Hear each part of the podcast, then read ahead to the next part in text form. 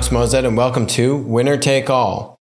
We talk about the constant battle to fight back and win against big tech. You know, we have some progress in that journey, but you know, big tech is also making some moves, unfortunately. We got some updates on Amazon's advancement into B2B with Amazon Business.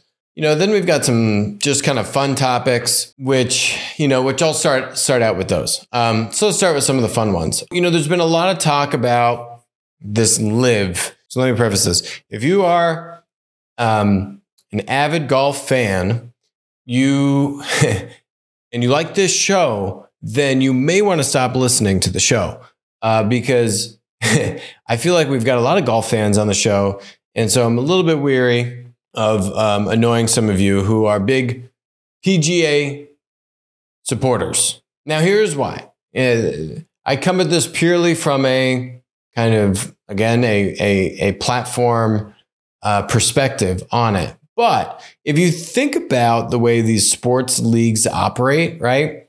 Um, they're kind of platforms, right? You have the clubs and the fans, and if you are a player, it's a monopoly, right? There's really only one place that you can go, one league uh, that you can go, one platform monopoly that you can go to play that sport.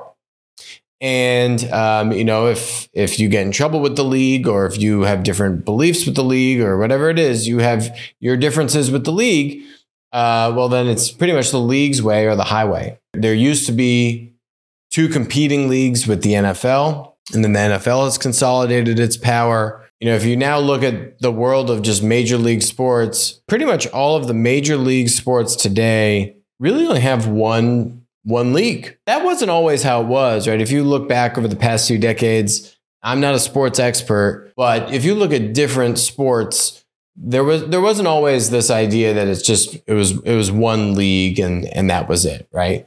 Um, now that is currently the state of play except for in golf. And in golf, you now have kind of the, the Saudis who have who have bankrolled a competitive golf league called LIV with billions and billions of dollars.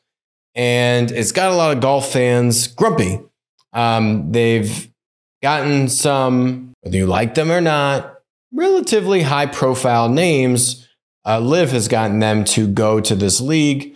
Phil Mickelson was one of you know the the kind of catalyst for this to happen. supposed to have like a two hundred million dollar deal with LIV, and um, you know the PGA isn't happy about it.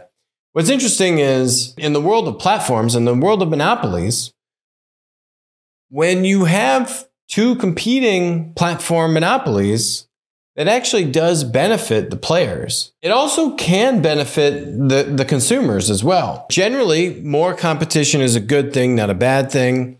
There are a lot of fans that would probably, you know, disagree. They hate the idea that, you know, these these traders to the game are going to LIV and it's become a very contentious topic. But what's interesting to me is to see what happens in the world of golf when now you actually do have two competing platform monopolies or just two competing platforms. LIV is still a fledgling uh, platform, and we'll see if just tons of money can can have them create a, a, viable platform competitor to the monopoly platform monopoly that is the PGA. I'll tell you right now, if the Saudis are only in this thing for like two or three years, and they expect to see some, they expect to see some kind of critical mass after two or three years.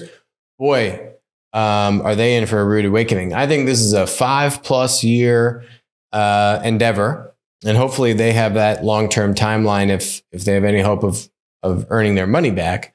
Um, but you know what's interesting to see is well, money was I think one of the main reasons or the main reason why Mickelson and Dustin Johnson and others you could argue are kind of past their prime, or maybe not even an argument. Everyone would agree I don't know, maybe not Dustin, whatever. Um, this isn't about the golf players, and I'm not a, a golf expert, but magically, once LIV was announced, then the PGA started announcing like multiple other PGA tournaments with like $20 million like bonus purses or whatever it is, right? So now the PGA has started to make changes to the league, roll out additional events with additional dollars at stake, right? You're seeing the PGA react in a way which is more beneficial to the players and then scheduling more tournaments, which then helps who? The fans and consumers, right? So you're seeing the PGA respond in a way that makes them quote unquote more competitive. Okay. So now this was hilarious. So um, you had Jay Monahan, who is the commissioner of the PGA. And he says, as I also said to the players yesterday, let me be clear. I am not naive. If this is an arms race and if the only weapons here are dollar bills, the PGA Tour can't compete.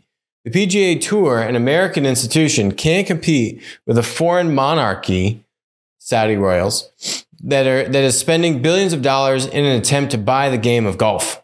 This is a weak statement. These comments would not have made it into my public conjecture about LIV. I'm going to get to what, what I would have done in a second. But Monahan had addressed the PGA Tour playing quota in a mandatory meeting ahead of this week's event in Connecticut, in which he revealed a similar eight event lucrative series to challenge the LIV golf model, right? So now they're rolling out more events magically. Well, why didn't you do this before? Monahan, Oh, well, you know, we didn't have the money, right? Okay. Uh huh. Sure. When platforms compete, it's all out war. It is win at all costs, right? Anyone go see um, the Uber, uh, the Uber mini series, right? It is win at all costs. And for Uber, they'll break the laws, but it's win at all legal costs, let's say, right?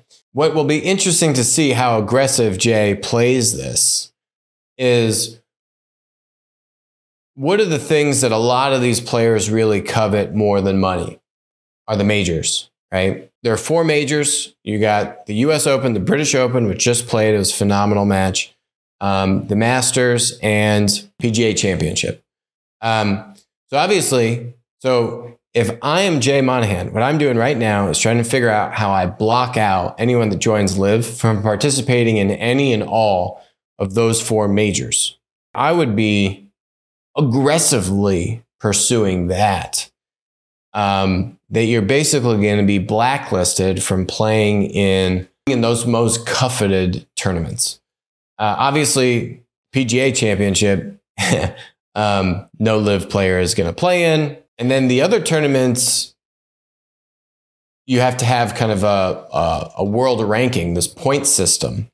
So now there's a, I guess, you know, murmurings that the way LIV will get around this is their players could play in like the Asian tournaments and then achieve ranking through, you know, like reciprocity with the Asian tournament, Asian circuit.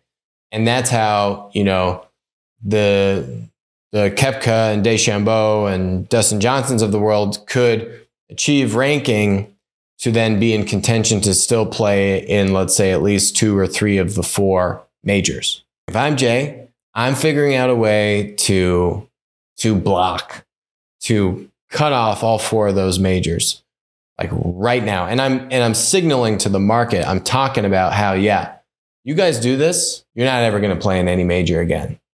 Even if that's not a true statement. You got to be aggressively out there saying it's uh-uh, we're cutting you off. You go to the dark side, right? You're cut off you can't get back in. Like aggressive. You got to be aggressive. You can't do this like passive aggressive, like, oh, well, it's just about money and we can't compete about money and blah, blah, blah, blah, blah. Uh uh Wrong tone. This is war. You're at war. And even if you try and go finagle this thing out in Asia, we're going to cut you off there too, right? We'll cut off Asia. Like war, war, aggressive. I do think it's a very interesting exercise and a very interesting example of platform competition, right? And what does what strategies are the Saudis using? Basically, monetary subsidies out the wazoo, billions and like potentially infinite money. They're locking in, you know, we'd call this like a double marquee strategy. So uh, in the game of golf, you know, you don't have clubs, right? It's really just kind of players and fans. And um, so if you treat the players as a producer, um, double marquee strategy, not only does every additional player you bring We saw this with uh, Microsoft Mixer um, bringing Ninja over, the the competitor to Twitch, and it didn't work out for Microsoft Mixer. But Microsoft wasn't in it for the long haul. They like they cut the cord after like 18 months. So you pay a bunch of money to a few leading producers that are going to bring you both audience and help you get more validation and help you get more producers to come. Classic strategy. I think if the Saudis stick it out for like five years, they got a shot at actually being a true rival, actually having kind of like a two league golf system. That's where this this gets interesting with with LIV kind of recruiting these high profile uh, U.S. golfers. Do I think they win? I don't think they do. I just don't know if they really have a five plus year time horizon, right? I feel like it. Maybe it's not a Microsoft Mixer at 18 months, but if they're thinking three years, it's too short. You really got to think long term about this one. And then I think you got a shot and many billions and billions of dollars um, in the red until you see something. So um, I just don't know if they really have that in them. But maybe they do. If they do, then I'm wrong. We'll see. Another kind of just fun video, just state of affairs. This is not a partisan thing. The unfortunate truth is that so many members of our government and our Congress uh, don't have this country's best interests in mind. And they are profiting. They're making so much money. You got people going into Congress. You make like a couple hundred thousand dollars a year, leaving after being there for decades, worth tens of millions of dollars. And it's not just Democrats and it's not just Republicans, it's both sides. They're all enriching themselves and frankly doing frankly doing a disservice to the country's interests, right? Like you can't tell me that you just magically made tens of millions of dollars being in Congress for decades and like actually voted and, and carried out your duties and purely for the for the country's betterment, right? Like no way. No way. So now you have the um, there's this hilarious, there's just now this is like meme mania and it's meme gold, frankly, where Nancy Pelosi um, has been basically turned in, turned into like a hedge fund meme where her husband has like a basically a trading portfolio. And now you have traders that watch what her husband trades to try and get cues on what to do in the stock market. So literally the news was Nancy Pelosi's husband just invested $8 million into NVIDIA days before they brought this bill to vote called the CHIPS, the CHIPS bill. Senate advances more than $50 billion bill to boost US semiconductor production. I like the theme of this, frankly. We got it. We, this is the kind of stuff we should be looking to do. Um, I, again, I don't know of the 50 billion. I'm sure a bunch of this is, is being used for unrelated things and and there's a bunch of pork and waste in here. So, but conceptually, I like the theme of the bill. And unfortunately, you know, this bill, which thematically is spot on for the kind of stuff we should be doing, gets dragged down by, you know, this stuff where, yeah, Pelosi's husband magically had $8 million worth of call options on NVIDIA stock. Now we have a bill that's being brought, hilariously being called the Pelosi Act. Okay, so why has this happened? Basically, Congress has the ability to do insider trading. It's actually legal, right? So when I say they're corrupt, unfortunately, they're not breaking the law, but it's still corrupt. Congress has the ability to trade on confidential information and material information that congressmen learn of while doing their job. And now they've basically turned this and abused this and made a lot of money, like a lot of money on this. Nancy Pelosi's position is the speaker does not own any stocks. As you can see, uh, these transactions are mar- marked as spouse. It's disrespectful, right? Like it, it just, it's so egregious. It's just right in your face. Oh, no, I, I don't trade any stocks, but yo, I mean, my husband, I mean, he trades stocks, but, but we don't talk like he had no idea the chips bill was about to be voted on and we were going to give $50 billion to, to semiconductor companies. Yeah, he had, he had no clue. Will the Pelosi Act get any traction? No. Unfortunately, because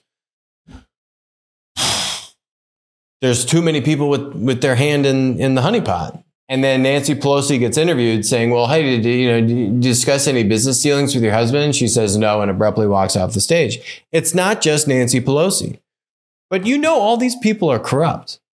Like you don't, you don't buy a $30 million house in Palm Beach being a good public servant. It doesn't happen. And it's really unfortunate. It's both sides, both of these, frankly, corrupt congressmen. I don't, I don't think it's fixable. I think we've reached the, the point of no return. It's just, it's too embedded in the culture. There's no term limits. You can't get rid of these people. I would love to be proven wrong, but yeah, no, I, I don't see it going away. We are too divided as a nation to rally together on this and say, yeah, yeah, we got to put the partisan politics and the, the divisiveness behind us and say, yeah, if you're in Congress, like you or your spouses or you guys shouldn't be making money off of this, right? That's not allowed. Even your relatives, right? Like make it really sticky. That's the other problem. We also have laws in place that just aren't being upheld. So uh, there's just too much of this. It's just, it's just corruption. We got new data out on Amazon Business and their GMV you know, we've been tracking Amazon businesses GMV very closely over the years, obviously. In 2018, um, we correctly predicted Amazon businesses GMV three months before they even announced it because we had scrapers and we're kind of tracking what they're selling. So we predicted 10 billion in GMV in like the summer of 2018, and then a few months later they came out and and and announced that they were on track for 10 billion. We didn't predict this, but then Amazon disclosed that they were doing 25 billion in GMV in 2020. And now we've got recent data from Bank of America researchers saying that it looks like Amazon did 31 billion in 2021 and Bank of America is increasing their estimate to put Amazon business at 41 billion in 2022. Bank of America, I guess, had previously estimated that they would do 31 billion in 2022. So they're saying that would be up from from 31 billion in 2022. Now they're expecting to do 41 billion in 2022. And then you look at the chart and it shows that they did Amazon actually did 31 billion in 2022. So a little bit of weirdness there, but but you know, the, you know the interesting thing to keep in mind with this is Amazon business over the past couple years has been expanding internationally into other markets.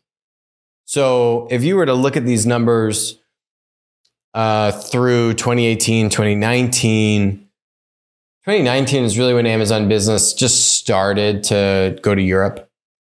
And then maybe, you know, more like end of 2019, 2020, and then certainly the past couple years now, Amazon business has been much more heavily investing in in in ex, in European expansion. But these numbers actually seem low to me. If you think about their US penetration, and they're not breaking out how much of this is from the US versus how much of this is from Europe. If these were just US numbers, I would I would be impressed. These are great numbers if it's just in the US. But then you have to understand that Amazon is siphoning off so much demand for this Amazon business product from existing consumers, right? So they siphon off, you know, your industrial supplies, your kind of MRO, your more easily pack and shippable items. We know that there's actually a number of B2B distributors, billion dollar distributors selling through Amazon business and, and enabling that stuff to happen, uh, interestingly enough. But Amazon's now in multiple European countries. And so that's just net new greenfield opportunity, right? Like, hey, launch the thing, boom. Uh, hey, now you can, as a consumer, millions and millions of consumers in Europe, hey, now you can get an Amazon business account. There's perks to have an Amazon business account. Probably a lot of that spend or a chunk of that spend was already happening on Amazon, just wasn't listed as Amazon business. It was just listed as Amazon. So, how much of this is actually net new growth versus just like a like a, a recategorization of business spend when there was no Amazon business option in Europe? I think people are hyping this number a lot. It's a big number. Look at the projection, 83 billion in uh, 2025 if you look at what we projected, we projected that Amazon business, if they did 10 billion in 2018, 25 billion in 2020, then Amazon business should should be doing more than 75 billion in GMV at the end of 2023. So from 2020 if they did 25 billion, that they should be able to certainly more than double if not get close to uh, tripling themselves. So adding another 50 billion in volume in three years. Why is that? Because these things aren't supposed to grow linearly, right? They're supposed to grow like a hockey stick. If you're properly capturing kind of these winner take all, winner take most network effects. And what you have to understand about B2B is yes, it's B2B, but you know, each one of these verticals has its own level of nuance. And there's a bunch of different verticals within B2B. RBC, let's look at what RBC projected. RBC said in 2019, Amazon will do $52 billion in GMV by the end of 2023. And then we said, no, this should be more like 70, 75. Because we saw, like, yeah, you're going to Europe and you're expanding and da, da, da, right? And all these kinds of things. Now, Bank of America is basically agreeing with that and saying, yeah, 53 billion by the end of 2023. So I'm not saying Amazon business isn't making gains and isn't a threat. They're a tech monopoly. These aren't small volumes, they're growing. But B2B is just so big. Um, each one of these industries is 100 plus billion dollars, each one of these verticals. And Amazon business has had some leadership leave. Uh, like some of the leadership went to um, Office Depot's the Office Depot is trying to do a marketplace competitor, and the numbers are good. The numbers aren't great, frankly. Could COVID have impressed upon business customers to to slow the shift to Amazon business, right? Relatively, still a shift. It's not like the shift isn't happening to marketplace and all this stuff, right? But to just reaffirm the importance of actually having the supply chain capability and owning the inventory, right? Amazon business, huge part of this model is to have third party sellers contribute inventory. B2B distributors are asset heavy. They're buying inventory and reselling inventory, right? So supply chain chaos. Um, how do you get the inventory? Well, is the inventory actually going to make its way into the marketplace when you can't get the stuff in the first place? Maybe, maybe if you're price gouging, right? But I, I, I think there's an interesting story as to why it isn't a bigger gain. It's a gain. But yeah, could COVID have slowed this a little bit? Not a lot, but a little bit. Um, possibly. The other story is could the B2B marketplace startups take a little bit of heat and competition against Amazon? That's also another possible likelihood, right? So in, in, in this study that we published last summer, we're going to update it soon here, our top 50 B2B marketplace ranking. We estimate that our top 50 B2B marketplaces in aggregate, this was as of 2020 data. We published it in Q2 of 2021. We're kind of looking at 2020 data, um, where Amazon business did 25 billion in GMV. We estimated that the top 50 players did about 75 to 100 billion um, in GMV, right? So collectively, three to four times the volume of Amazon business. We're going to be looking at what those numbers are and updating those numbers. That'll be coming out soon. So stay tuned for that. Hit that subscribe button to make sure you get those updates. I think, yeah, two things probably could contribute to why maybe the gains weren't as, as, as fast or as big as I'm sure some people inside of Amazon would have hoped, which is one, COVID, and two, there is a lot more competition from B2B marketplace startups than if you rewind the clock 20 years ago in B2C. That's it for us today on Winner Take All. Thank you very much for joining us. I'll talk to you soon.